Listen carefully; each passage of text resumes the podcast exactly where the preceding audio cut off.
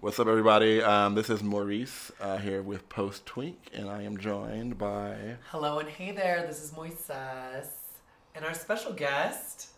I'm Dominique. Yay! Welcome, Yes. Dominique. Thank Um, you. and well, let's just get into this. This is our uh, post-election survival guide. there's no other way. You just gotta talk about the politics, man. Like, there's no at this point in the game. There's no other way. There's no way to be cute and talk around it. So we're we're jumping into this. We brainstormed all the gay topics, and it would just be a disservice not to talk about. It's what's on everybody's mind, man. exactly. Exactly. Uh, So it's some shit. Let's start there. Like, I mean, we can acknowledge the shit, right? Like I, and I'll and I'll say too. I was I, I had like I was writing a thing um, about it, and I think one of the things that I that particularly spoke like spoke out to me was that I I, I was actually more disappointed in myself. Um, for thinking that America would make a different decision, or that America wasn't as racist. well, America made a different decision. Well, no, no, no, no. I was disappointed that I, because I know that like racism is thriving in our country. I know that those all those are like realities, like Islamophobia, sexism. Like I know those are thriving in our um, in our nation. But I was disappointed with myself in that like I didn't think for a second that they would have enough to like win a presidency. Um, so it definitely so in the end of the because I, like i said like i've always known that these things exist in the world i guess i i had more hope or optimism in the american people and was really disappointed in myself to in in in having that degree of optimism Well, I I think that there's a couple of things. I, I feel like uh, you know we all were baited a little bit because I feel like media definitely made it seem like there was no way he was actually going to win. true Um, the polls the yeah, so I feel like that was. Um, a lot of us thought that it wasn't really actually going to to happen. i mean even his own campaign was surprised Yeah. Of course they were, because they didn't think they're going to make it this far. That's why they still have thousands of uh, cabinet positions that aren't filled, and they need to be filled by January. And then when you go to the website to apply, it's so basic. It's like easier than applying at McDonald's. Well and that's Because there's right. positions for the Department of Justice that you can just sign up for if you think you got it. Well, and, and and this is the this is the funny part, right? So sure, he got elected. He ran a messy campaign in terms of organization, groundwork, what have you. And you know that is what it is. It was successful apparently, but that same disorganization, confusion, mess continues to happen as he is appointing people and what have you. I mean, the there was a four day pause on appointing people because Chris Christie was originally appointed the his transition team lead and signed all the documents with the Obama administration to say like, yep, this is what the transition is going to look like. I'm the transition person. But then when he let Christie go after he actually got elected, they had to pause and re-sign everything for four whole days. They couldn't appoint anyone oh, because they're organizationally such a mess. So yeah, I, I it's just it's this continued mess. Yeah, because you know what's funny is that the campaign to defeat him was stronger than both his and Hillary's campaign for president. It was backed by more facts and figures and just general public opinion, just not him.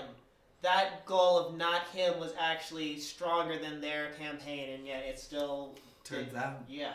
Thanks, Electoral College. Yes. Well, and I guess that's the piece. I mean, and, and just to briefly talk about the campaign because I'm over it. We it is what it is. But I I think the other thing that I learned about Americans is that they don't give a crap about facts and about what people say. Um, Whatever applies to your worldview, you will assign yourself to it wholeheartedly. Because regardless of what kind of fact checking was happening, folks were like, "Oh no, that's not what this website told me." Right. Breitbart. FreedomEagle.facebook said that Hillary invented AIDS. Right. See, that's a sign right there of when you have the older generation, they tell us about our computer usage and everything.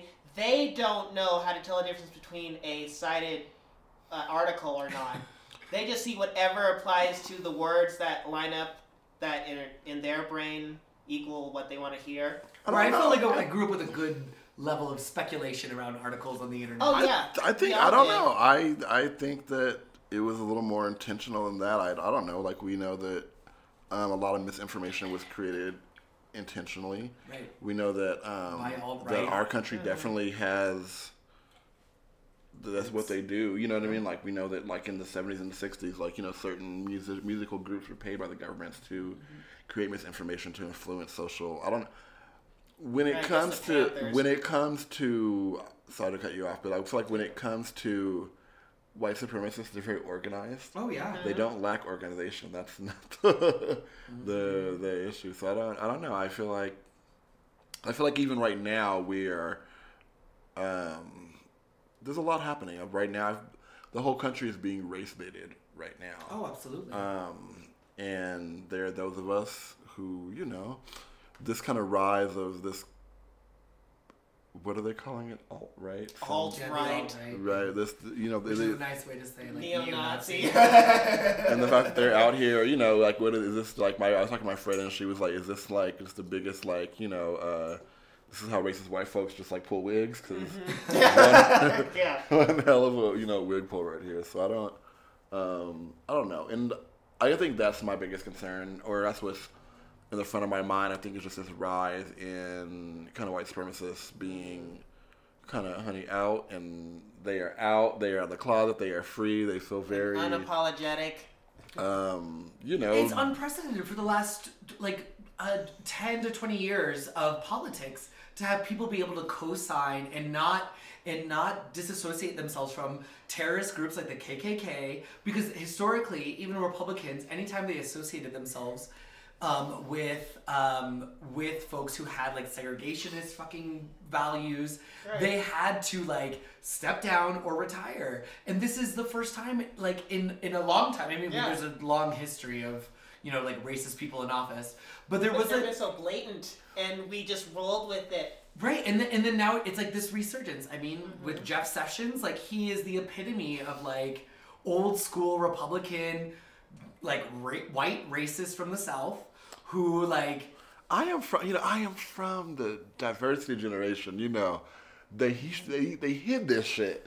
It was a lie. And so my question is like, if you know, 90s. if this association, this level of association and financial um, backing is like not a secret, what the hell are the secrets, man? Like this is where I'm like, whoa. So what are the things that Things are just people are trying to buy, hide and bury? You, know, so. Um, it's uh, it's a lot, but you know, I will say that the, the Trump. It doesn't matter. To be honest, to be honest, I was thinking this the other day. Like, it doesn't matter like if Dalai Lama would have came in at the last minute and been the president. And I know politically that's a mess of a statement, but like he could have been the president, but with all the Senate and the House, whatever, like things, we would still be thinking about the same things there's still work to do um, at the, and that's true. You know, like Trump's campaign, like was an inspiration, a twinkle in the eyes of all the neo Nazis out there. So you know, I, I feel like this level of like visibility of them and their wig pulling, and you know, with the what five on nearly five hundred hate crimes have occurred since the since that the election. Two weeks, less than two weeks. Yeah. and that 13 doesn't days. include the propaganda that's come after Um, so, on a, I don't know, if on a spiritual level, like this is kind of, I feel like what, I don't know, we, we were we were having to go to face this no matter what. Mm. I mean, a certain level of this no matter what. So Yeah. that's kind of one truism. But you know, I still don't know. I don't. Well, I talked to my girl. Like, I don't have a reference for this shit. I had to call her because I was like, man, I don't have a public neo Nazis, man. Like. it's not part of my like regular existence They're having conferences in DC right now. Right. Like there's videos where I was Facebook this morning. Hail Trump, hail Trump, and um, yeah, yeah, it's serious. And so well, it's I don't have a reference for it. So I called my grandmother. right. Um, you know, she's I don't know how old is she. She's what seventy or something. Whatever. Grew up in between Mexico City and um, Southside. Chi- Should I be saying that? um, she's a U.S. citizen, but she grew up in between Mexico City and South Southside Chicago. You know, during the fifties, sixties. You didn't give an address or a zip code, so I think she's right? Um, and I called her, and she was like, I was like, oh, I'm fucked up around it, and she was like, and I was just saying I don't have reference for this, this level of of ism. Um, but she was like, well, you know, she's like, well, well, I do, and you know, not and not so long ago. Um, but I think one thing she definitely did say was, um, well, what you do is you take care of yourself the best you can every single day. Um, and she's a- kind of a hippie. Uh, I love her. She's kind of a hippie though, and so that kind of was like, no matter what, you should take care of yourselves like the best you can, no, no matter what you do. What that looks like is interesting. Um, what would it will look like? Interesting. It, it you know, what hundred day plans are they really going to, you know, like kick out this 1.9 million people? Create registries of Muslim folks. Yeah, I mean, like, and like we've had those after 9/11, we had those. Yeah, I mean it's not Um, new, but To this level of just practically internment camp, not yet. a step away. Yeah. Yeah, and we live in Colorado, the home of the internment camp, right.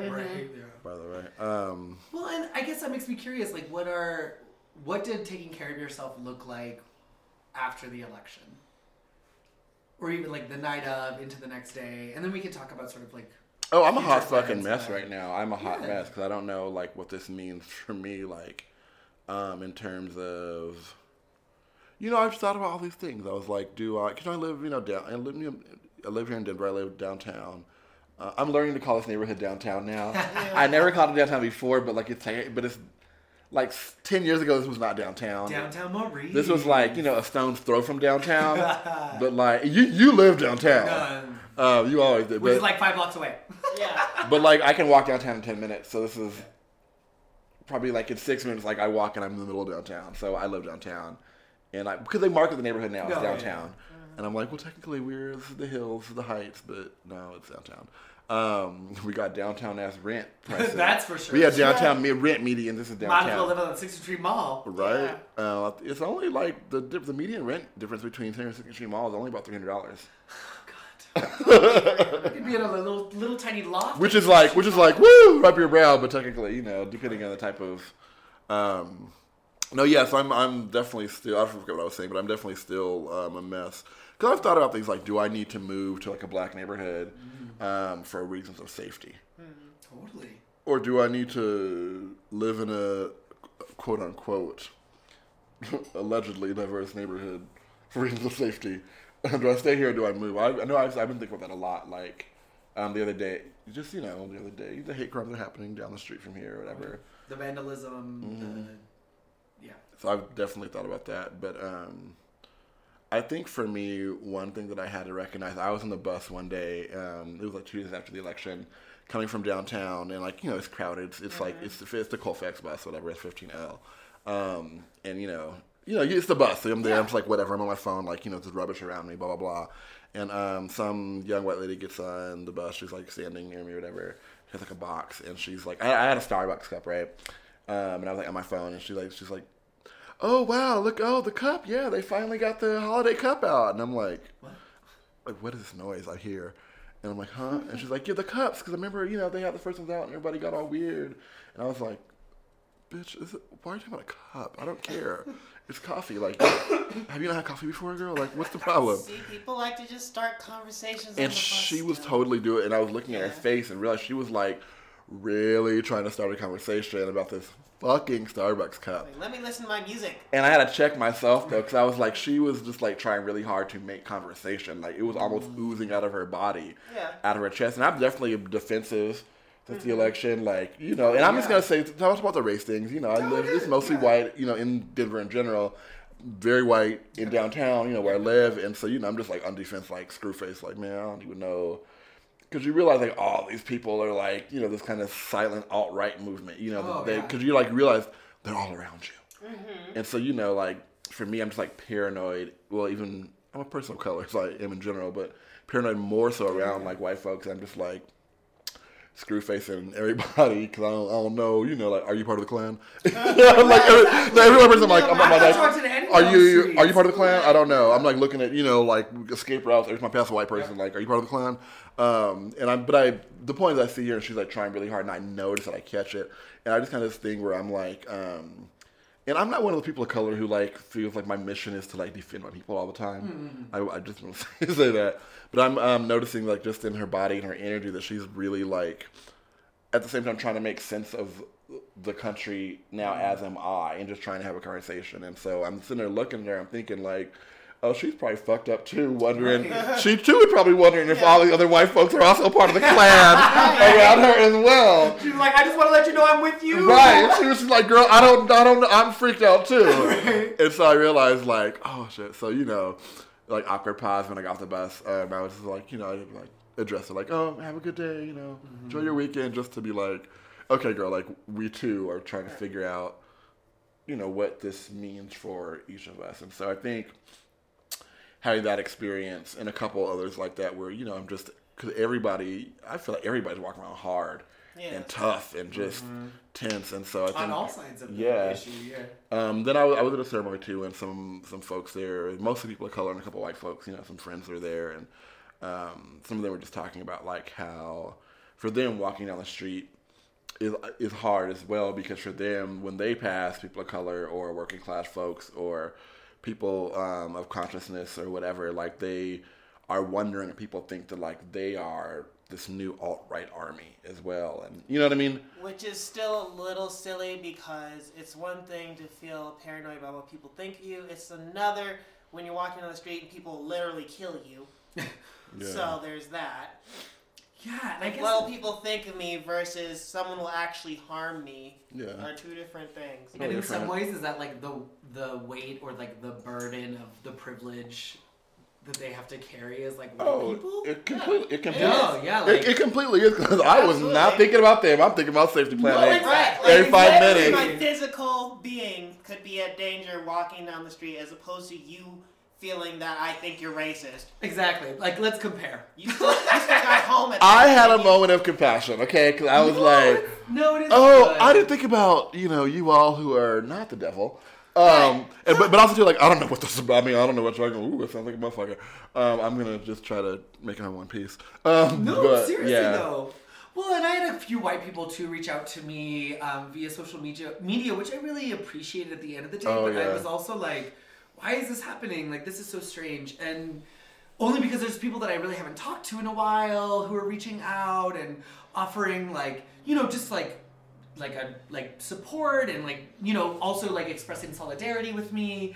Um and not to say that i you know like and i appreciated that at the end of the day. Like i to sort of think about i was like why are people like coming at me this way. It may have also been because of some of my like angry posts on facebook about white people and how they need to come for their cousins because if their cousins ask me questions i'm going to elbow them in the face. So you know i clearly expressed some anger um, towards you know um, that community. But um, but it was also you know but but there was this moment where I had to be like oh you all are like suffering through this as well and maybe not to the same degree definitely not to the same degree No. um, or severity um, and I and I do like to like and I don't know the quote exactly but I feel like Samantha Bee made a really good point when she was talking to her fellow white people um, and she was like so you know this anger this frustration, this fear that you're feeling, this is the same feeling that people of color have felt all their lives. Welcome. And I was like, thank you for saying it. Like, Right? and, and, but it, but it is. I think it is important to acknowledge too that the the though the fear may manifest differently or look. I mean, the consequences of these realities look different for white people. Um, I think it is important to like acknowledge that like we're we're trying to figure this out together. Like, where we have to figure this out together. And Oh yeah, like we definitely have to figure it out together, but um, you have to remember, like for me, if they want to be an ally to me, and I get the actual solidarity, is the fact that you understand what caused this, and your acknowledgement in like this system, whether you're aware of it or not. If you're aware of those things, then you can help me. Right. You just telling me it's gonna be okay, but yet when I explain to you my situation in it and you're not actually clicking or relating to it, then you're not helping me. You're just patting me on the back. That's nice, but that doesn't help me. I guess And I guess I differ from you a little bit because I'm like, well, a, it's not going to be okay. Like I just me, no, it's not. Um, I'm sorry. The, 500 will crimes. will already. will internment camps happen? You know, come January 21st, 22nd, 23rd. There's a lot of policy level shit. We There's find. will this or maybe they're so unorganized that it won't happen, or maybe it'll happen in March or May or June. I mean, I, I don't I don't know. So I'm like, I I hate to be the pessimist, um, but it's not going to be okay. Um, No, yeah, I that's mean, not that's not it at all. And so you, I don't know. I'm, I'm like I'm not interested. I don't. On a larger level, like my interest or my need is not solidarity, or it's not. mm, I'm not. I don't care about your passion or your internalized process for solidarity. Yeah. You wearing paper clips or whatever it is, or was safety pits. or, or I'm sorry, safety pins or, or whatever it is. I think that like that's. I think those of us who unfortunately like have experienced marginalization, um, socially in all the ways that it can, like understand that it's like a survival plan. It's it's you know it's about safety planning every day. It's about um, you know like the whole like you know can is it wise for me to like do I need to look at like immigrating outside? I've eh, you know do I do, I- do I do I need to look at like immigration what that looks like? And I have had to put my uh, learn to understand something about my privilege because I'm like immigration is expensive. Uh, yes, Yes. I was not because I'm a U.S. citizen. I've never like immigrated or considered it to another country, like not seriously enough to like you know start looking, start pulling paperwork. I'm like, it is not cheap. Exactly. It's a whole. It's a whole. it's a couple hundred dollars just for an application. Exactly. For- Why do you think people come here in pieces of wood? Uh, so you know, like privilege, you're like, ooh, okay, but um, but you know, but it's but it's. I mean, yeah, well, let me take it back. We are all in this together, right? Yeah. Um, the way in which all struggles are all, all yeah, all struggles are all different. Yeah. and they're on that piece. And so, um, you know, I, I just have to like, do I, you know, is my role right now solidarity with folks who are not U.S. born? You know what I mean? Yes. Or, exactly. you know, well, that's to me, or like to what degree? Because part of me, like, do I need to be like cutting that shit in half, thinking about like how my body is going to be safe here? You know what I mean? Or No, is yeah. it like one hundred Put your percent? own safety, yeah. You know, push it up there too. I mean, I, I think it's kind of a mm-hmm. combination of both things. No, yeah. Well, and I feel like I've had to think about my role sort of like in the movement at large, right? In particular with like white communities. Mm-hmm. I feel like in in terms of the movement, I've I it's always been really easy for me and I've liked sort of being the educator, mm-hmm. right? So like someone's like, "Oh, I want to learn more about this." I'm like, "Okay, well, I can break this down for you." But it was after this election that that I realized that I can't be that person anymore for folks who are trying to figure this out. And and there are other people who can do that, and I'm glad that they exist in the world. And I was happy to do this for a really long time. But it was after this election that I, I, and, and I think there's other reasons too. But but I can't be the educator for white people around issues of race, around like I, I can't do it anymore. Like I don't. It's not. I don't think I have the emotional strength mm-hmm. honestly to have that conversations with with people in the same way that I think I would have pre a Trump election. Right. Um, and so I've really had to evaluate like where so if I you know so if I'm not if I'm not willing to be sort of this educator person then where do I like where do I put my energy and where do I where do I like actually stand with in solidarity with other communities and and really like point people to other folks who are willing to do that education to like help to like wake up these folks and like get them like on point because I don't honestly after this election I'm not the one anymore All right, well, you know what? Here's the thing. unless you're my friend if you're my friend I'll have the conversation with you but Well, I think one thing will happen No more is, strangers. is like when all these um, working class, uh, underprivileged white folks who, well, or folks in general, who voted for Trump thinking they, that he was going to make America great for them, when they realize that Trump, I don't know why people think this at all, but when they realize that like that whole cabinet is not here to solve Caucasian poverty. Um, that they will not improve the, you know what I mean? That the, Right. that the lives of poor white people are not actually going to be changed. That like their healthcare access is not going to expand. Um, and actually be taken away um, and so I'm kind of like, I feel like, well, when that shit hits the fan, you know, that may provide some critical moments for consciousness raising. Well, Potentially though, but how many of them are going to Oh. go back to blame Obama? I mean, it goes back to the deep-seated racism. I mean, they've been blaming Obama f like from go before before he even became president. And and so regardless of what happens in this, I on and, and maybe I'm just like pessimistic at this point, but I honestly feel regardless of what happens because even post, so I guess contextually, right? If you think about the president the Obama presidency, mm-hmm. he was handed like a shitstorm and still the discourse around the Bush administration, we all can finally agree that Bush was an awful president, but like conservatives, like Republicans and Democrats across the board are like, yeah, yeah we're not to like co-sign him and like what had happened there. in a lot of ways, but still, instead of actually like citing the state of the American econ- economy on the Bush administration, people continue to blame Obama, which is inherent of Oh, the well, racism. they're, well, and, they're always gonna be the black person. That's just kind Exactly. of when And you so- walk into the room and you're black, you learn Yeah, that everything's but- your fault. Like but that's just everything. part of it. But that's my fear, though, right? Is so Allegedly. when mm. when these working class white folks recognize that Trump actually is not here for them, that all the people that he's put in cabinets who are lobbyists, who are Washington insiders, you got played, son. they got Yes. blamed. But who are they going to blame? It's going to go right back to like, oh, that's because he's trying to fix Obama. The narrative, I promise you, and, and I'm I, and, and I'm pessimistic. I'm naming it now. But, I promise you that they're going to attribute that to Obama, and it will have nothing to do with Trump because he still has four years to make America great, and he was handed the like. He's it's not not the, He will make America great again, just not for people like myself. for the vast majority of Americans. exactly. Well, there, the thing with electing him, because did you see that Toni Morrison wrote an essay about like why this Oh, went the way it did? It. She wrote basically that Or white it was- fragility coming yeah, to it it. was just poor, uneducated white people or even rich ones. They just felt that they were losing everything so fast that they all voted in droves to keep whatever they thought they were losing. The white lash. Yes.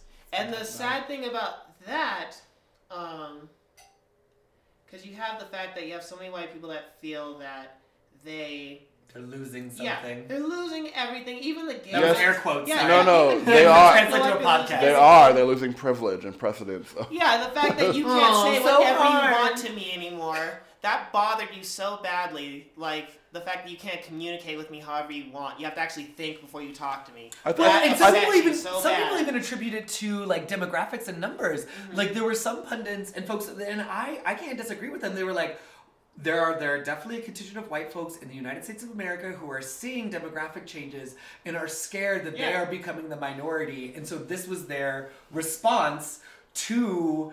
Uh, to that fear is to be like, well, we're going to continue to maintain. You know what's funny? Hari Kondabolu on that thing, whatever. Um, Hari Kondabolu, the comedian. I love Hari Kondabolu, um, but he has a he's a he has a he has a. What do they say by 2050 um, that white identified people in this country, pre Trump, you know, the projection was that they would be like less than 50 percent of the total thing, and so there's this idea that means that that's that that, that they would be the minority, which is actually incorrect Right. because it Yeah. assumes, like Kondabolu says, um, that like everyone else who's non-white is the same. Right, exactly. So like, even if they go to less than fifty percent to like forty-two percent or whatever it is in twenty fifty, that is still larger than like my people who are twelve percent. Well, exactly. Or my people who are like, you know, whatever. Oh no, y'all kind of coming up. Y'all kind of coming up. Y'all kind of. We got California. We're coming for you, Texas. I think we're real close to Texas. Cause y'all what? not there already. Cause y'all what like thirties? Yeah. Y'all y'all rocking pretty uh we pretty got hard. California. But it, but it's kind of like that we're all the same, you know. So Yeah, kind of no, like- that's a good one. So I'm like, actually, if you look at the numbers, technically, you still You're still going to be the majority white folks. like I don't. So it's it's. Mm, it's a, it's it's a, like they get race baited too, but they don't. Oh, yeah. I mean, They are. Yeah, But- the people play on their racial fears. It's just some people know when to pull out. Because you had John McCain back in 2008. He was. do he was men dog really know when to pull out? Unintended pregnancy rates skyrocketing. No, you had him dog whistling at these crowds, and it, he knew that they were racially charged, so he was trying to get that same energy. But the second they started shouting epithets and slurs, he actually stopped them.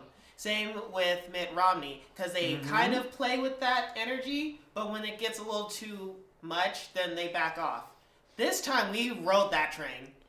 They Oh, oh, I'm sorry, it into the Dominic. cliff. Dominic, I love you. Do not put it. Don't do not say we. I was not. a part that. as American, as white Americans, if that was the mindset, Yeah. it would be we're gonna ride this train into the cliff. Speaking speaking of riding trains, Ooh. um, is it bad? Because you know how like oppression, suppression, and repression um, are great um, context for creating community and Oh, yeah. strengthening community bonds. yes. Is it Unfortunately so, but yes. I, I mean, yeah, unfortunately, so. because it's like you know, it's a necessity. Uh, ne- ne- What is it? Ne- ne- necessity is the mother of invention, right? Mm-hmm. Um, but I was like, so the counterculture resistance. Do you Ooh. know? Music, art. I'm it's like, gonna now the dating scene. Hmm. I'm like, my God, I wonder how long will it take for relations between the gays to improve with all this oppression? Never. Or will it just be an increase in trade? Because that's been tearing apart our community for you know decades. Right, but right. um, But an increase, I don't know. but I'm like, will it will it make the gay dating scene better? I mean, it's already making it more divisive. So I'll say this: I um, and I feel fine publicly talking about this, and then I got to send a message today. So I feel Okay, do you think public about it? Think about it. Think about it. I'm No, gonna buy you some fine. time. Um, Okay. So two weeks ago, I was kicked out of a gay establishment um, because I was not. It was him, it not was me. just me and some of my Ah. friends. This one. Um, and my friends are really amazing, and I love them for this. But um, the bar, the gay bar we were at, thought it was cute. Thought it was real playful to have uh, mannequins with two mannequins, one with a Hillary. This is before the election, the weekend before the election. One with a Hillary mask on, and another mannequin with like a Trump mask, encouraging people to take pictures with them. Sure, It they was, were supposed to be- it was supposed to be like a top versus bottoms. thing. That's disgusting. Let's not go there. Is he right? Like, so me and my friends, we first walked by it. Um, we're like, what the fuck? Like, why is this a thing?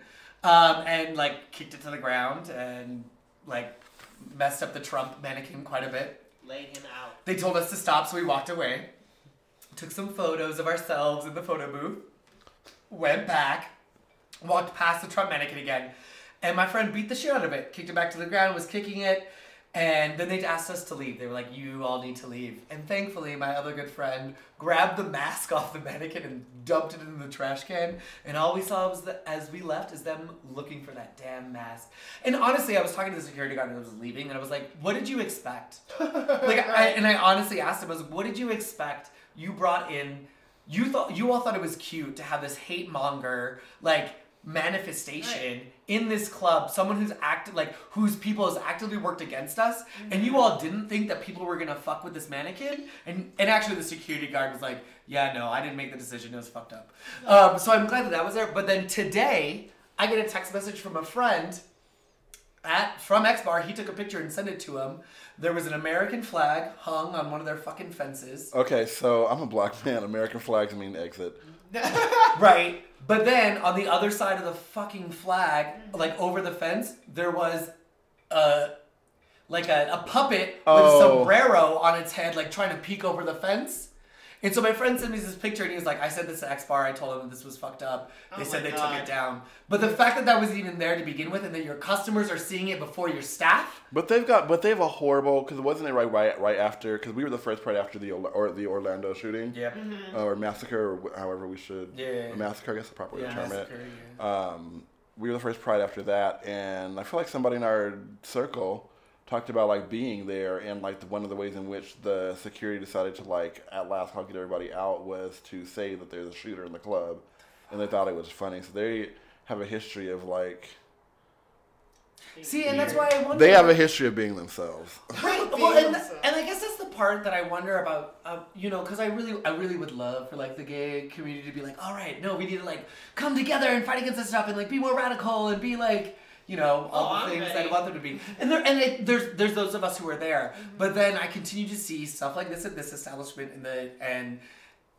th- that remind me, and and I really honestly like push it in my face that like even in our community like I can be as hopeful and there's there's still work to be done. Well, like you see what you have is um, we touched on this earlier is the level of facetiousness that you have with certain peril in this age right now is unprecedented. I can make a joke about it, but I, we're talking about people's lives. Yeah, I'm making a joke about it, and then someone gets their car destroyed.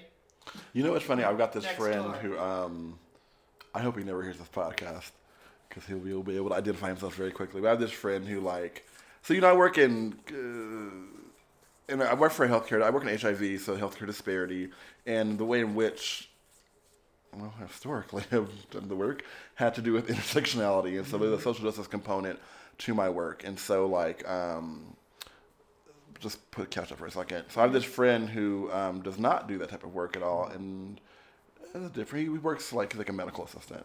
Um, so he works in healthcare, but different, you know, way in which I do.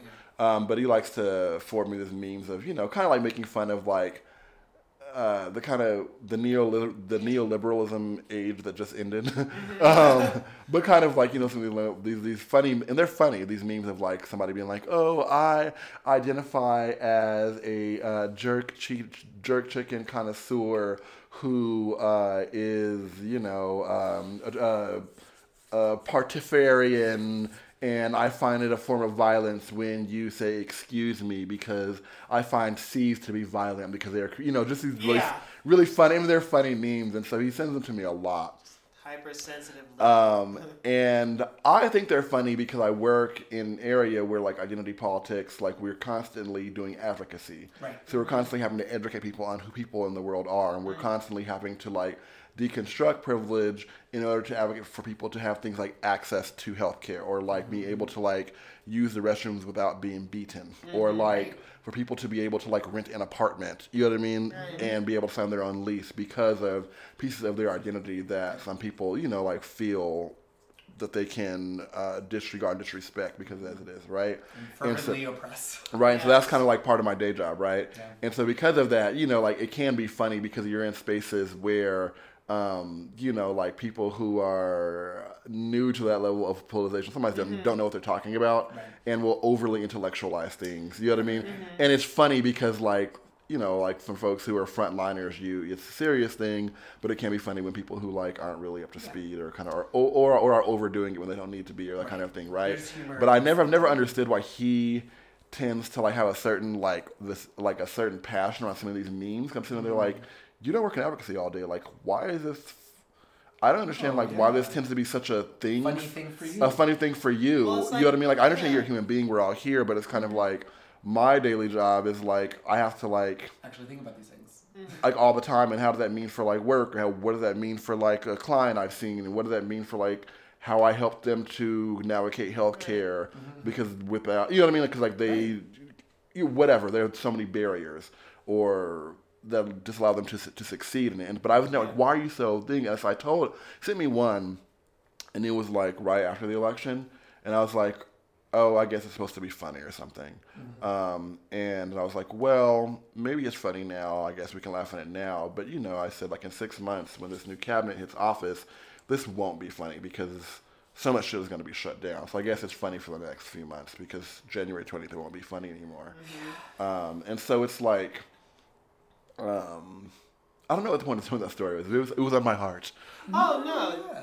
Well, and it's also like, how do we use humor in a way to, I mean, similar to as, as we were talking about, but like, how do we, what is humor looking like post this election as either something that's providing us like some degree of like reassurance or power or mocking the fact that these are real people's lives that, Right.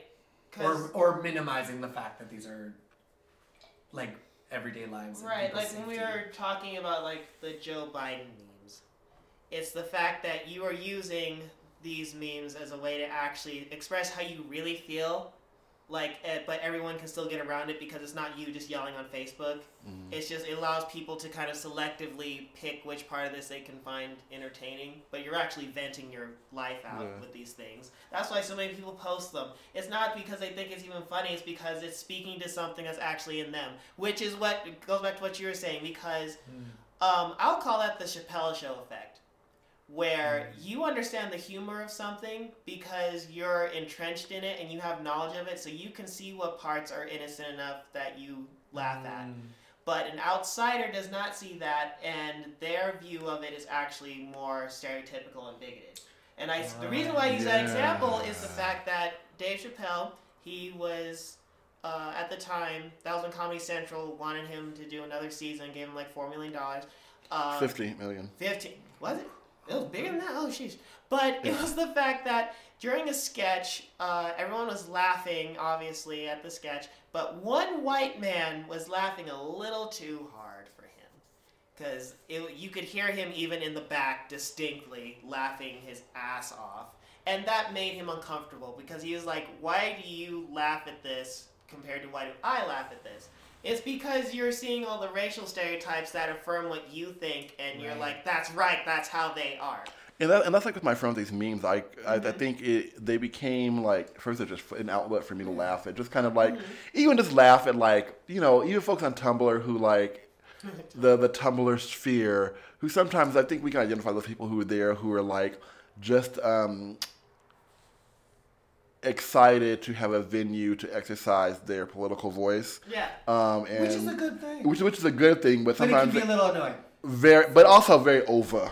Just Yeah. just over. Everything is so much, right? Yeah, um, because and it's so more personal. Tumblr is more personalized because when Yeah. you do, people used to do that on Facebook before your grandma and your mom and everybody else was on it. Because back then it was a lot like Tumblr, where people were more open with what they would share. Yeah. Because not everybody they knew in their life was on it, but now they are. So And and said friend, I cause I began a question like, do you like honestly hate in your heart these people? You know what I mean? Do you hate like trans folks? Like, do you, um, you know, like hate respect hate? Do you yeah like like like do you lack respect for people who say like you know as, um, for example, like a working class person. Um, who identifies as queer? Like I find it, you know, challenging to accept this cultural norm. Like, do you hate people who say that or who articulate themselves in that way? It, it, it made me and it's still sometimes I have moments where I question our friendship. Like, are we really like? right. Can we really be friends? Because like I, I I question like, are we like? Do you have a level of like hatred for things or certain values that are really corner mm-hmm. and foundational to like I don't know how I show up and how I elect daily to move through the world. Right. I mean, it's a it's a little moment, you know. It's- I mean, this election, if anything, has helped us to learn a lot about the people around us. But Chino, we still good. I just you Yeah. know you know we've had to talk about these memes. But it also talks about like I mean I think that also points to I mean we're also kind of talking about like humor as a tool, um, and as someone who uses humor as a way to vent my frustration Yes. and sarcasm as a as and, and honestly as a way for me to like process. Mm-hmm. Um, there have definitely been ti I mean because I definitely was because that's how I deal with things. Like for example, like I was at the I was at one of the protests downtown. Yeah. And you know, you know, I was definitely there, I was chanting whatever, and you know, I was just making like a couple jokes every now and then. Um, but there were definitely people in our group who were like, "I'm not here for like we're not. I'm not here to joke with you right right now. This is like serious stuff." But and and, and I respect that, right? Like facetious. right and like i get that because i was like you know though my joke wasn't like in poor like i don't think it was like in poor taste or anti the protest by any means but i had to recognize it was like no like this right now this is not how you're dealing with this stuff this is how i like Well, if you're like Spider-Man. Spider-Man said that himself. He's like, I use humor to hide how afraid I am. He said that blatantly. Like, the only reason I laugh in these bad guys' faces is, is because I'm actually afraid.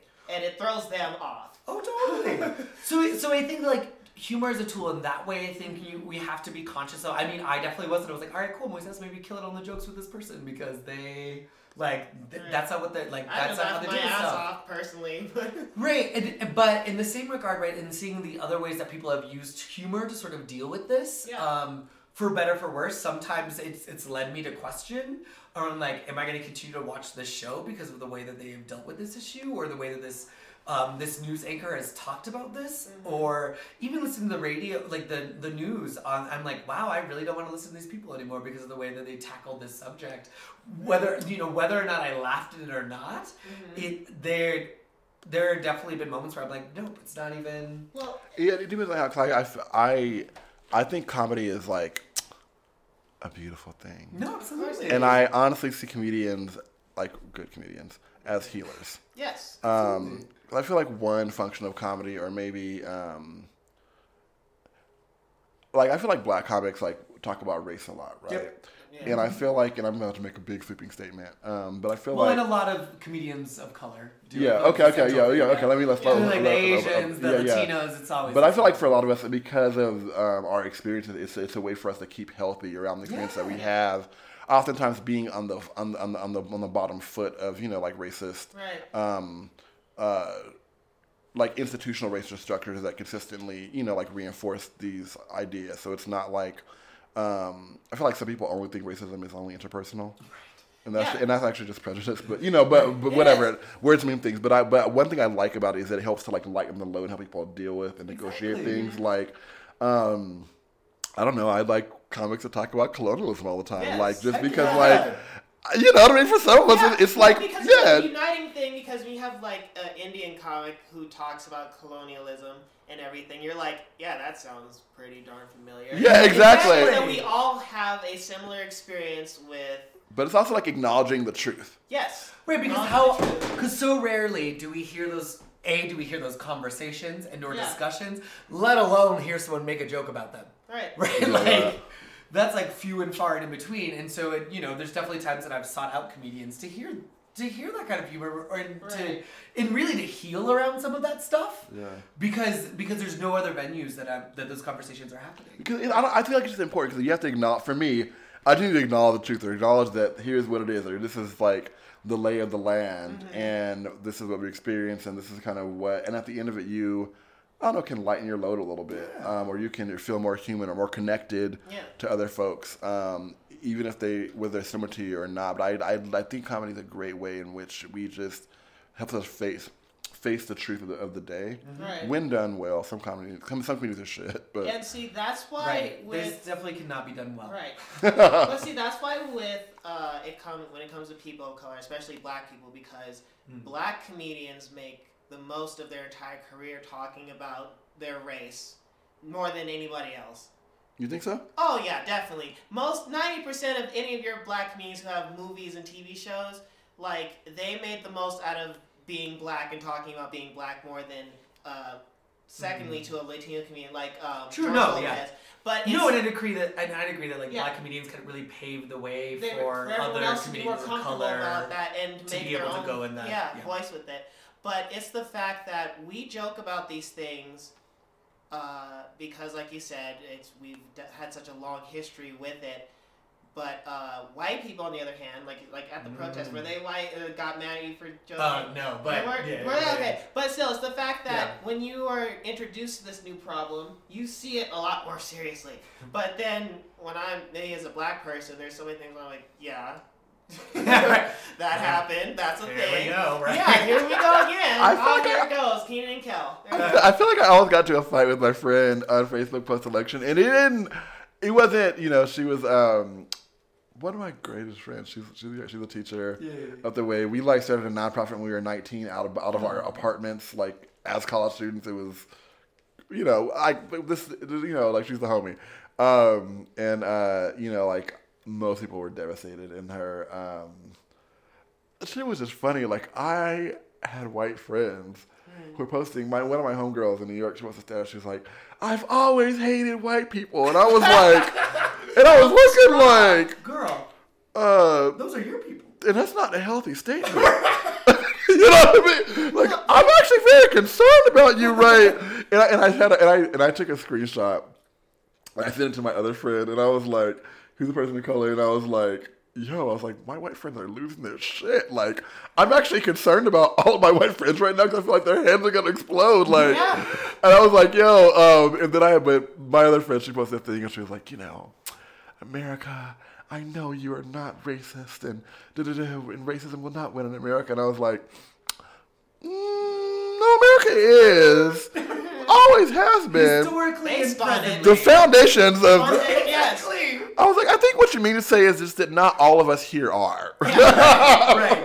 We have a firm history. I was like, that's actually not true. I need Well, you to dial back. And see what you have there is uh, you have a lot of white people who actually they identify with being uncomfortable around racist white people because a lot of them like I have two I have a friend who grew up around entirely black people. He's right he's white. By the time he moved here and like around his white family members and everything, they ask you weird things oh yeah, when you're a feel real. child, especially when you're a kid, they're like, wasn't it weird being around all those black kids? Like they ask you little things like that, and then he was like, well, no. Folks Why would really comfortable that?" asking Yeah, once they feel like, group. yeah, because you you came out of that situation and they're like, what was it like? And they ask all these little weird questions, and that makes that makes them realize, oh, white people are really weird because my own family asked me these really strange questions about my friends. Like we, thank God we got you out of that situation around those people. How was that? Was that weird? Like you rescued them from a Syria or something. Like that's how they feel, but I'm also one of the people who ask those questions, though. you know what I mean? I'm kind of like, so well, girl. that's different. So, girl, you grew up in a small town in Sweden. right. How was that? Girl, how are you feeling? Tell me. Please, do you need it? Do you need anything right now? I mean, no, like I, but I'm the person who That's asked. a different spot though, because this you're coming from a place of like what's the community like or the people like things like that more so than we got you away from those animals. That's not the context you're speaking in, as opposed to a lot of these people who feel that way. Mm. So I got this article. Oh. Oh lord! Oh lord! Listen, um, my prejudgments, I do not lie to myself um, and say I do not have them. Um, I am a human being on this planet, grew up in this country, and um,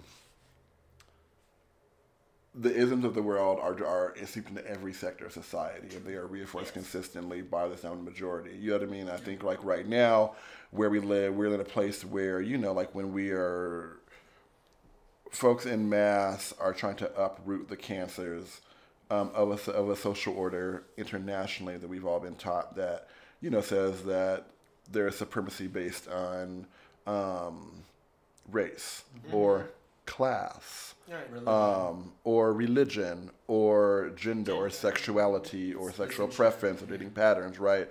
We are all, you know, those, those things too. And so at the same time as we're working towards liberation on a global scale, at the local scale, um, these ideas are still being reinforced. And so every day, like I am not gonna say that like I don't negotiate these things every single day. I don't, I don't check myself because I was in the bus and I was like ready to, you know, this. Go off on this girl. after Yeah, girl, Starbucks girl, after. Starbucks, I was about to be like, what, what? You ain't had coffee before? Oh, oh, so a black man can't drink coffee on the bus? Ain't that some?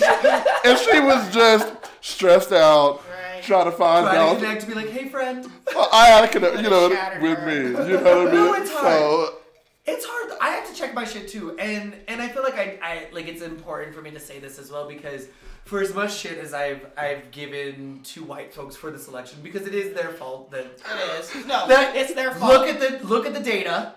Um, Sixty-eight percent white male, fifty-eight white female. but So- see, I'm nervous about that because I feel like that's another way that they're trying to bait us. well, but still, regard like white people elected Trump. Yeah, they did. they Um, wanted. But so that to say, so- Drop your tone. The alt right shit is serious, girl. I'm trying to get my bleaching creams together. Oh, shut I'm up. trying to get my Hollywood perms. Oh, I hell am no. just. I had my that yet. Ancestry.com DNA test. I got my little teen God. percentage of uh, European DNA. We've suspended Maurice from the Post String podcast until he can get right with himself. Right. Thank you for listening. No, I'm kidding. I'm kidding. Um, Is my is my 18% white ancestry worth anything? Bueller? The one Anyone? drop rule says it's not. it's it's representation of like slavery and Yeah. like colonization in our country, historical colonization. Mr. Tino, country. I already know that. I'm I just know, I'm trying to be subversive here. But so I'll, I'll say this. So I've been giving a lot of flack to like white folks, and but I'll say that I have appreciated the white people who have reached out to me and be like, I know I'm gonna talk to my family, I'm gonna work through this because I know it's not hard or I know it's not easy. Yeah. And but in the same regard, I'm I'm also and I have work to do in my community. For, especially amongst all these like white Latinos as one myself, because we voted. Ooh, do you identify as a white Latino? I mean, I'm whiter than than. I mean, I'm, I'm generally I'm putting that. No. yeah, Well, I so wait. I'm sorry. I, no, I guess I knew that you're not. Sorry, I'm never gonna learn. No, I, I acknowledge that I get I get white privilege like from go when I. Yeah, because he's light skinned. No, but I know that you're not a black Latino. I just didn't think that. It's my first time realizing that that meant that you're a white Latino. I'm a white Latino, yes. I didn't never. Um, I never. Oh my god. No, yeah, and I get all the privilege that comes with it. I should have been shading you about shit for years. Then. Exactly. Okay, sorry. Go ahead. No, People yeah. think, don't think you're a beaner. No, yeah, because- they, yeah. it's real cute that folks guess everything but Latin American. They're like, Yeah. wait, so are you like? So none of your black friends have ever thought that. No, none of your black friends have ever thought that. No, You exactly. know? So and and so acknowledging that, but so but at this in the same regard that in the white folks have work to do, so do I.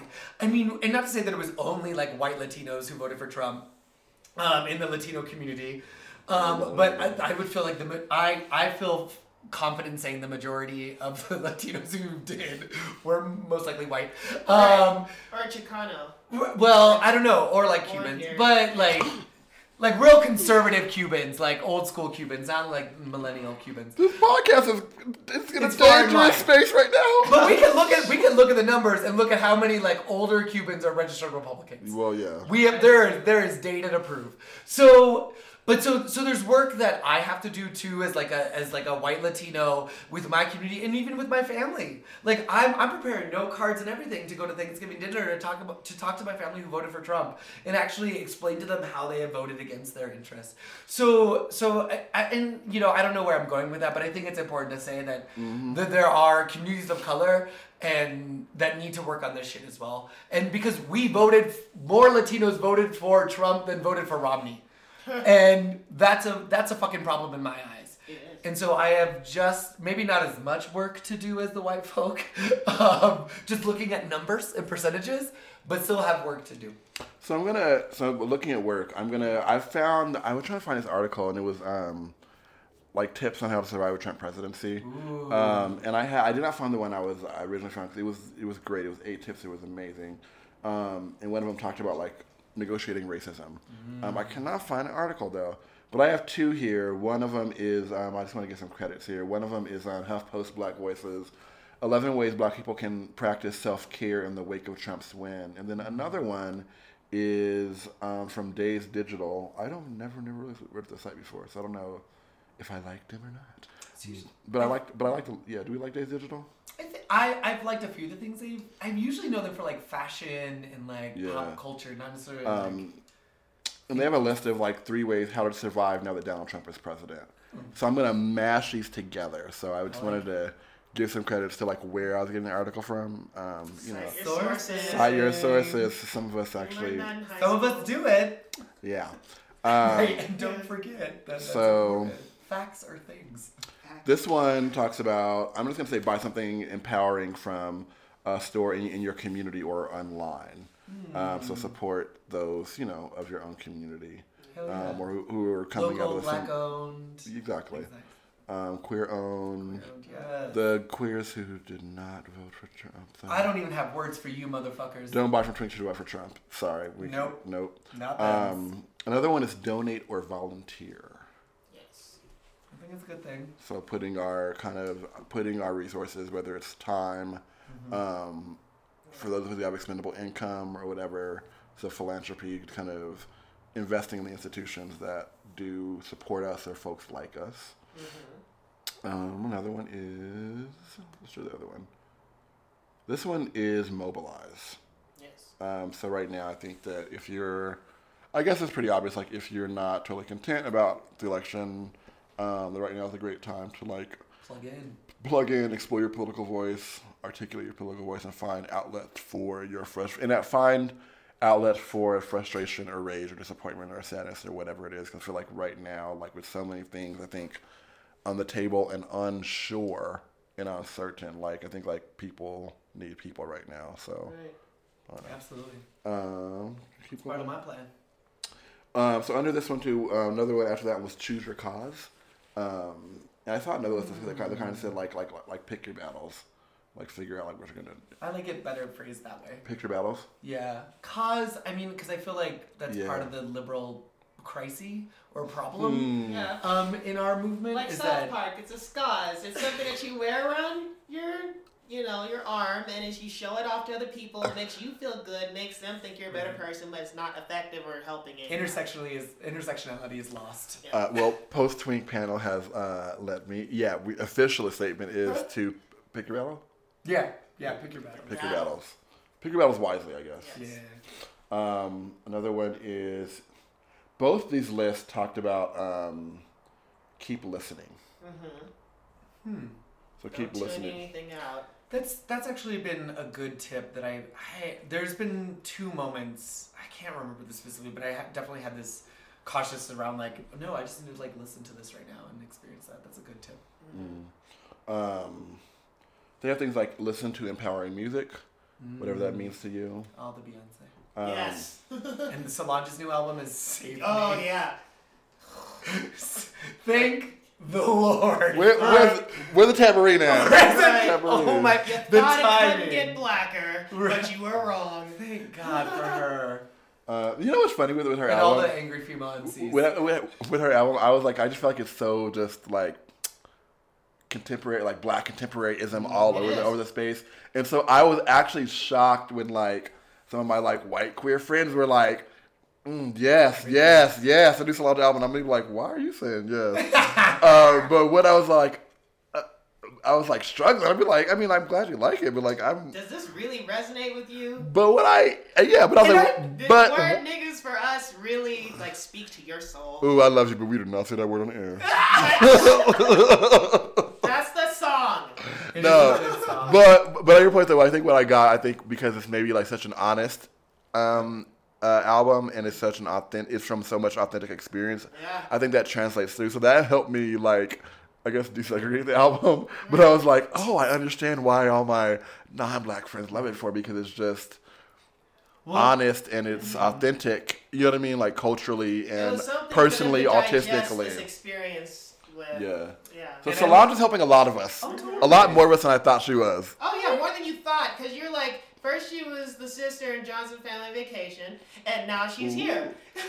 Well, no, see, We that love was the for fun. it. I, I have a few friends like text me to be like, oh my, because I've been listening to Solange for a minute.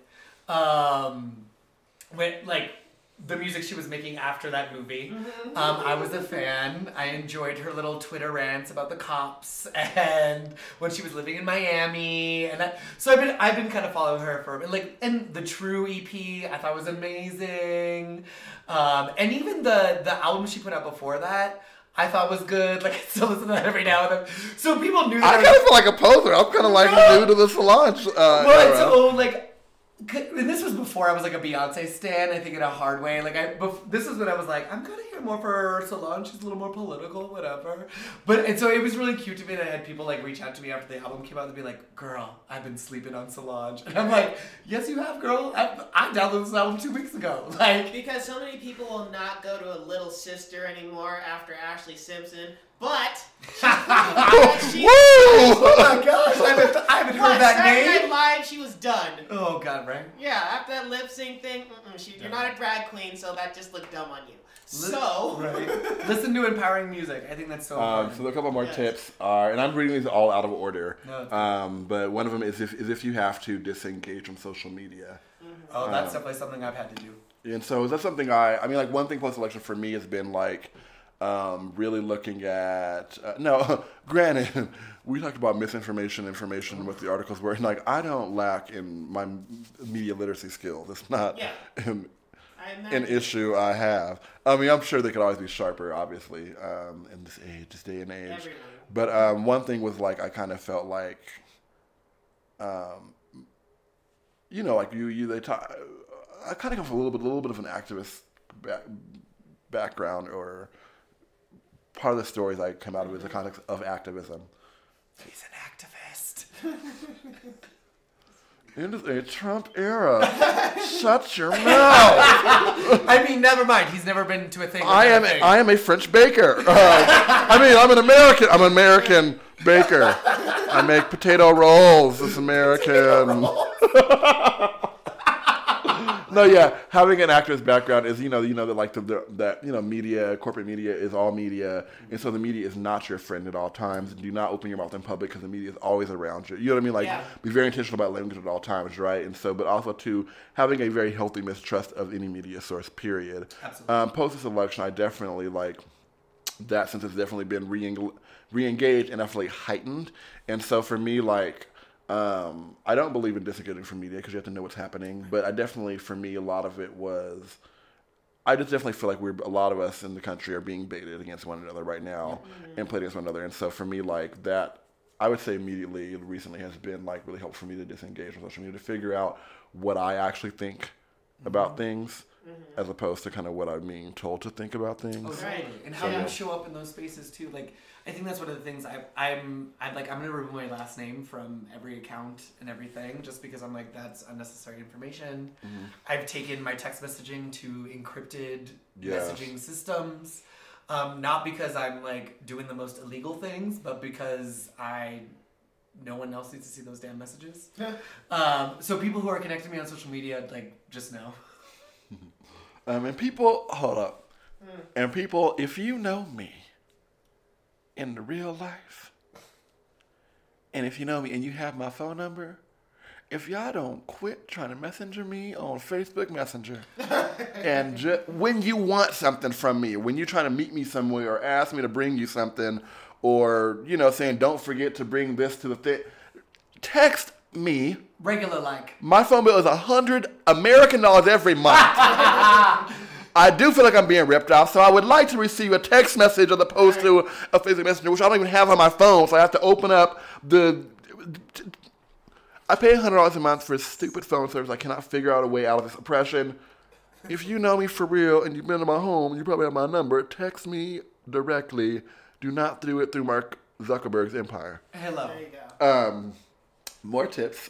Transition. More tips. Uh, what did we said? One of them, and I'll. Um, it says stand up for the people who need you.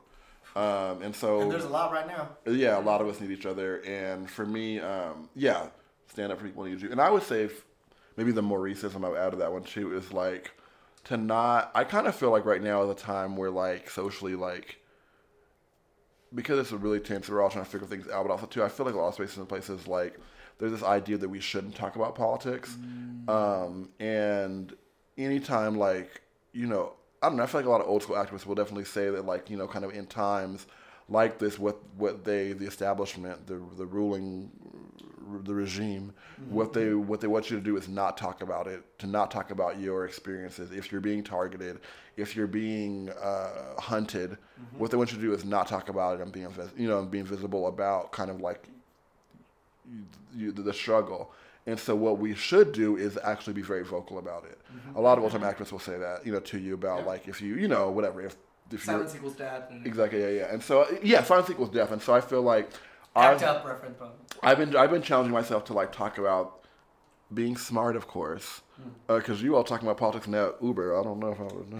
Yeah. uh, but uh, come for me. I did have a moment. I was like, is he gonna have it get out of the car? Like, you know where I live now. No, um, but no, no, shut, well, shut, but no, yeah. I think talking to each other about what's going on because I feel like I was realized I was going nuts in my house and had to go see a friend about something, and we just I was just like, hey, listen, I know this is gonna be uncomfortable. Like, let's talk about this election, what this means for people like you and I, and like just because of our identities. Um, and what that means for society, and what this hundred day plan, this new president says, like we need to talk about it. And it was like, well, nothing got solved, like our mental health. Turns out mental health is a real thing. Turns out mental health is a real thing. Yeah. Um, but it was helpful for us to maintain equilibrium on both sides. Like we were both healthier people after our conversation.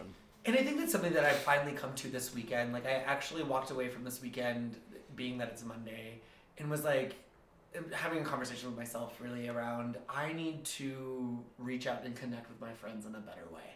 Um, and, and I think it's also because I, I don't think I was ready until this point to do that? Because I don't think I would have been a very like nice um, or a healthy person to talk to in, in in some of the ways but I feel like I'm finally at this place where I'm like god damn I have to love my friends harder um, and and open up these communication um, about this stuff in a bigger way than I have in the past um, because the need is now.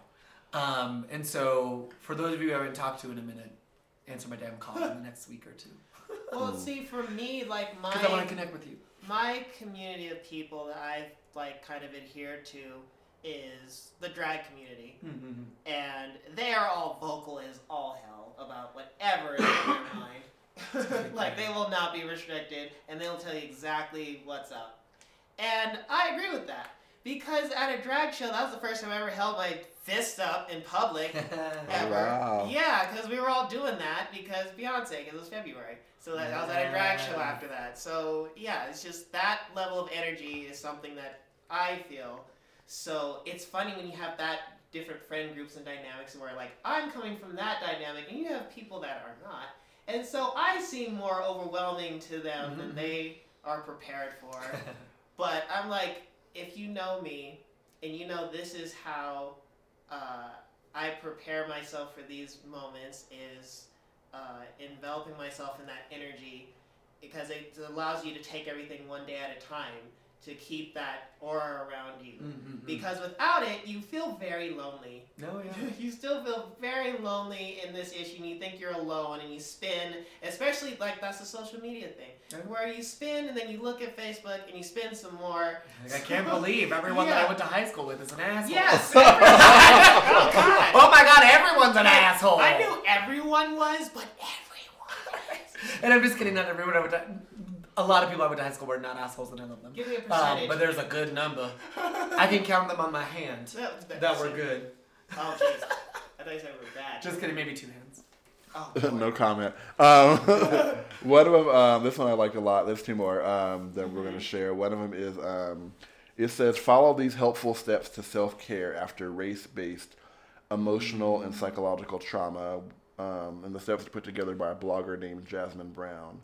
Um, so I think that if you just Google steps to self care after emotional and psychological trauma, um, and it's particularly written for like race based trauma um, and how those can create symptoms much like PTSD.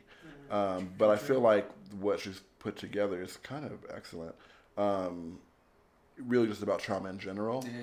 but specifically written for that, so I think it can apply all ways. But she talks about, um, and I'm going to assume Jasmine is she, but the blogger talks about the big stuff she outlines are mindful isolation, connecting to community, um, discharging energy, um, being conscious for, of your well being, so feeding yourself where, getting good rest, avoid toxins, um, breathing deep. Yeah, I ate like shit for two weeks. Yeah, me too. So I smoked a lot of and I'm not, likewise. and I'm not a weed smoker in general, but I smoked a lot of pot. My intake went up. yeah, for sure.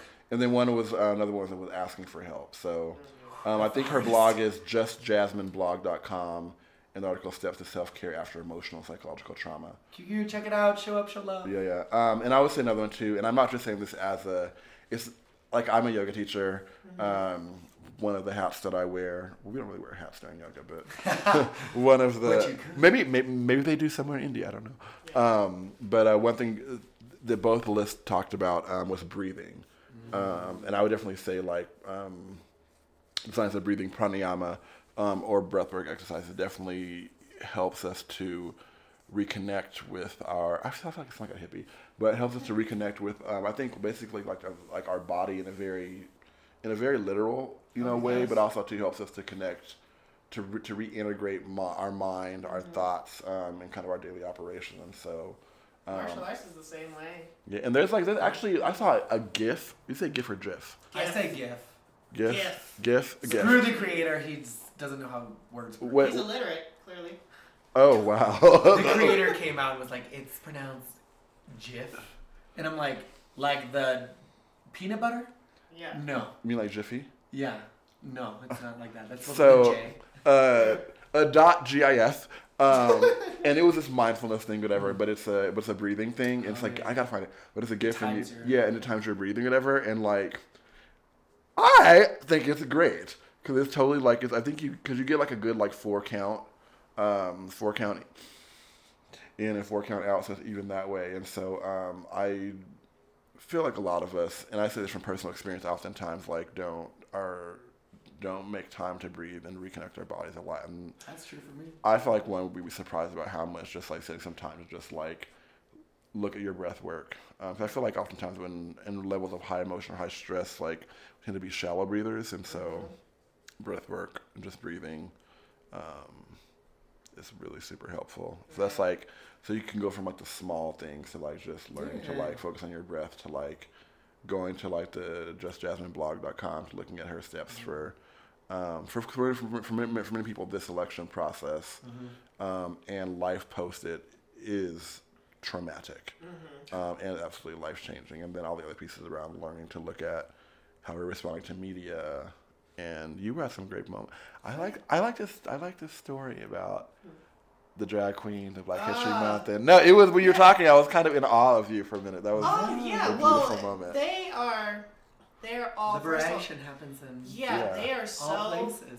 and they're all from such marginalized like sub communities within the gay community yeah. that they know their voice they know what side their toast is buttered on okay is like they will express that in their artwork. So when they get on stage and they, you know, parade around as Hillary Clinton or as Donald Trump and they're saying fuck Trump over and over again as loud as possible, it's like they've made their stance clear where they stand because when they are out of drag and when they get home, it's like this is still a part of their real life. Mm-hmm. So they're using it as a way to express mm. uh, how they feel and how to help other people. Because when you go to those shows, like I said, it's an energy that you feel that you're not alone.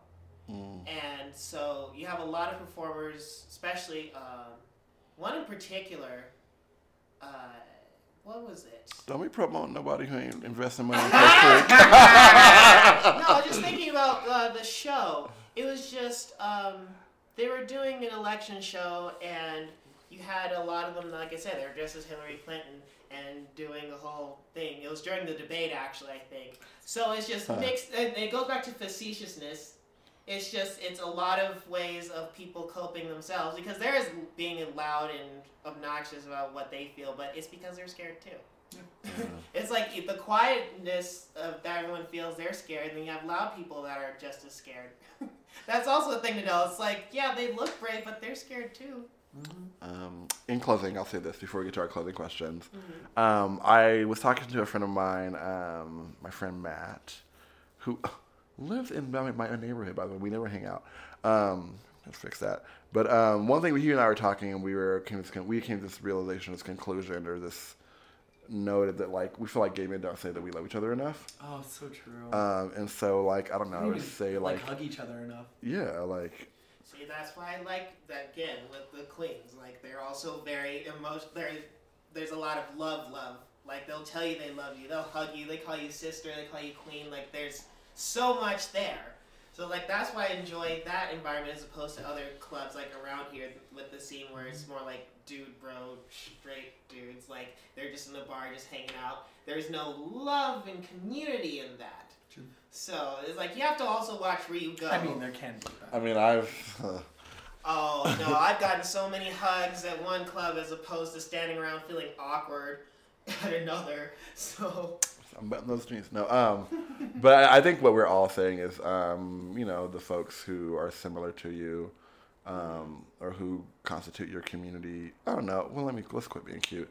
Just I don't know. Show some love to the gays, to your fellow gay, queer, yes. um, man folk, Especially women folk. Especially the brown, black, and Muslim ones. Right. right. and, yes. and the women like these trans folks. Like, trans, I'm, please, can we? I'm scared for all of them. Can our next podcast be? Maybe we, we need to like plan a podcast out with some queer women because I have this stupid this thing I say. I just feel like my life would be more peaceful if I were a lesbian. if I can pull off lesbianism, I just feel like it'd be a more peaceful lifestyle. We can we can we can bring in some because I've even because I've even thought about queer women and ask them if we can be honoraries. Yeah, or or something. And, i and I've, I've taken to all the dudes. I was like, maybe I just need to stop engaging penetration. Maybe like this penetration. Maybe it's, it's inherently. Oh, girl, save act. this for the podcast. Okay, okay. Wait, so we can do a podcast about me wanting to be a lesbian? Yes, done. All right, and then none of my friends ever talk to me again. all my lesbian friends will be like, "You can't come over for dinner anymore." No, you're uninvited. Um, but uh, yeah, what's up? So, in tradition of post drink, um, three questions are what are you reading? Lo- what do you love? What are you reading? And what makes you come? Um, and so you can interpret these any way you want to. So what are you reading? Um, what do you love, or who do you love, and what makes you come? And I'll start first. So I joined a book club um, recently, and we actually decided because of the election to carry over last month's book selection to this upcoming month when we read. But um, what am I reading? I'm rereading um, Zenju Earthlyn Manuel. Um, the book is The Way of Tenderness Awakening Through Race, Sexuality, and Gender, um, and how those really about how liberation or transcendence. I feel like oftentimes, like in spiritual circles, people think that like, or there's a common saying that like, um, notions of race and sexuality and gender and these roles they have in our lives, some people will say like, "Oh, that's we're divine, we transcend that. That's what separates us." um, but what she what she what she talks about in this book is that like our way to transcendence is to understanding the intersections of race, sexuality, and gender, um, and understanding like the life that we live in these bodies from those places are the key and are necessary for our, transcend- our, our ascendance and our spiritual awakening, um, and the intersectionalities and all the hard spaces that they that these identities take us to are the way in which is the way to the threefold is the way to um, the liberation of the threefold path or eightfold path. I'm making things up now, but um, yeah. So I'm rereading it. I'm following directions this month Yeah. and gonna reread the book. Um, that's what I'm reading. What do I love? Um, I It's a hard question right now. I don't know. It's been hard. It's or not- sorry, for me. For it's me. a, it, it's a hard month for me a lot of ways. What do I love? Um, at the end of the day, in the beginning of the morning, I don't know. I love me, and I'm interested in um, trying to make me, um, trying to find you know ways in which me can be good in this life, can feel safe, can feel loved, can feel appreciated. Um, can feel taken care of, can take care of others um, in this life. So what I love is me. Um, me does not betray me. Me does not uh, make plans and not come to my house because somebody prettier hit them up in the app. Um, I love me. Yeah. Um, what makes me come?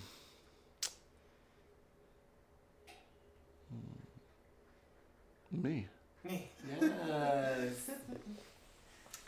um, what am I reading right now? Well, figuratively, I'm reading all these motherfuckers that he's appointing to his cabinet. Ah, yes. His entire family, who's going to be running the Trump Corporation. I'm reading all of them for filth because they are all swine. That- Do you know what's hard? This that that fucker owns PayPal. Uh, right? I'm I'm just about to up and leave. I'm like They own I, Venmo too, I'm trying to though. start like an Yeah. independent business. Like I, Yeah. that's how I make money. And Yeah, can it's we crazy. get rid of New Balance while we're at it? Oh god, Since they're those the official shoes awful of white people now. folks. I can't believe they came out and uh, anyway. So yes, but actually, so so that's that's real. But um, I think also just sort of a, a, on a light note, I've re- lately I've been really getting into um, Owl Turd Comix. that's Oh, comics yeah. spelled with an Uh-huh. X. Um, Wait, does that mean like they're like pornographic? or something? no, not at all. Oh, Um, it's just it's it's are they like Latino comics? no, Oh. it's very like it's just very like life. It just talks Life, about kinda self-deprecating. and obstacles. Yes, so, yeah. Um, it's very much, I guess, my sense of humor in some ways. Right. Um, so uh, that, it's been a helpful. I've actually like asked for notifications for every time they post because it's just been like a nice comic moment about my. There was one very funny one that was like a runner running to the end of the finish line. It was 2016 was the end of the finish line, or into 2017, right? And they were kind of like tattered up in the first couple scenes, and then the last scene they're like almost to the end, and then there's a giant comment coming down and says election, and I was like, oh my god, story of my life. 2016 was rough Yeah. as fuck, and then it got bad. Er, um, so that's what I. So I guess really that's what I'm reading um, as a comic, um, and um, something that I love right now. Not to get all like, "Ah," um, but um, I almost cried during mine just now. Come on. no, I did love that. Um, that seeing all the people at protest and actually being proud of Denver for for doing the thing, um, and Colorado did good too. Like I think that's important to note. Like Colorado voted in in many ways that I thought was good. They also did some stupid. I was gonna say. Uh, Yeah, the whole like continuing to keep slavery in the Constitution. What, girl? Um, but um, but in other compared to some of the other states, we did we did some good stuff. So I guess that's good. But it, but actually, it's the protest that made me love Denver more. Um, we're re reminded of Denver, of why I love Denver. Um, there's that piece. I think the other thing that I'm committed to to loving more, I guess, to build off your point, is um, loving myself more. Because a, I think I've had to over the last couple weeks. Um, because I don't. I mean, just to like go, like get up and work and go interact with human beings. Um, Talk about it. right. Wow. But also, I'm excited to love myself and and all the pieces of me. Like coming out of this, I'm committed to like being louder, which is gonna be a surprise to us all because. Didn't think. yeah, I- you didn't think it was possible, but it's gonna happen. Because you are getting setting off them. Uh, Set it I'll be getting louder. I'm getting queer, browner, and just doing all these things going forward because I I thought I could like lay low for a little bit, and I don't know why I thought that was true. Do you know so what- I'm loving my ability to get loud. Do you know something I makes me think of? I've been thinking about this is just pinpointing all these questions I have for myself about who I am. What have I accepted for myself, like as a lifestyle agreement and these kind of things? And so, um, I have been thinking about like how I show up in the world and like who am I, what am I representing as a lot of things, as a black person, as a queer person, um, as a gay man, because I am both queer and a gay man. Yeah. Um, we need to do a, Yeah, a show on that. Um, but um, but like how I'm showing up and how I'm, I guess like how I'm showing, how I'm taking up space in those ways, Mm-hmm.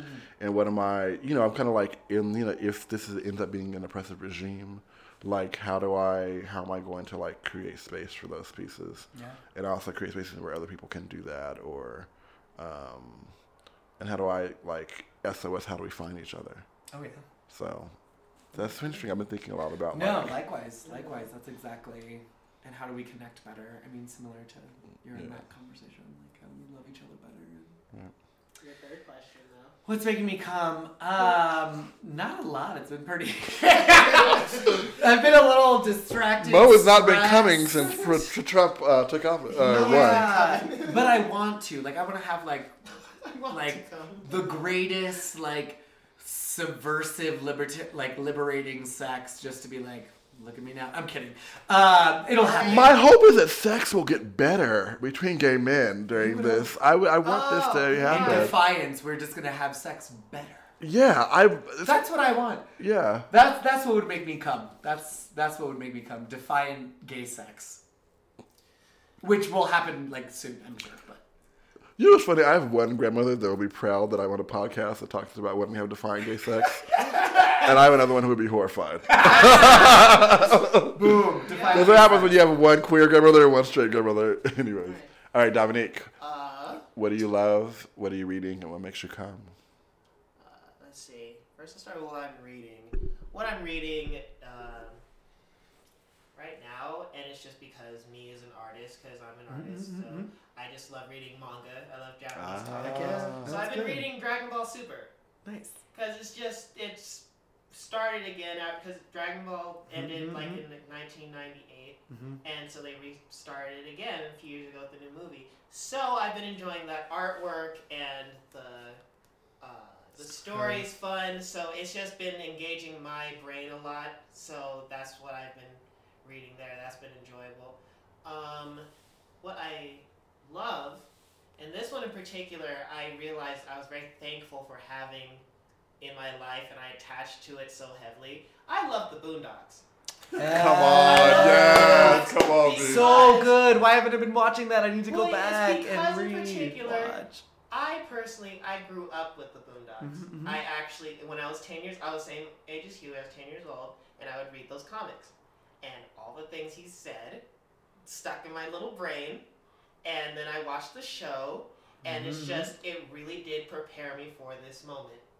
And so, therefore, I did not get emotional or confused or upset. All I thought of was, what would Huey be? Exactly. He's like, the end of America. And he's just like, just flat out, just, this is what it is. A rich white man got the thing that he wanted really bad. Why are we surprised? Yes, the sky is blue.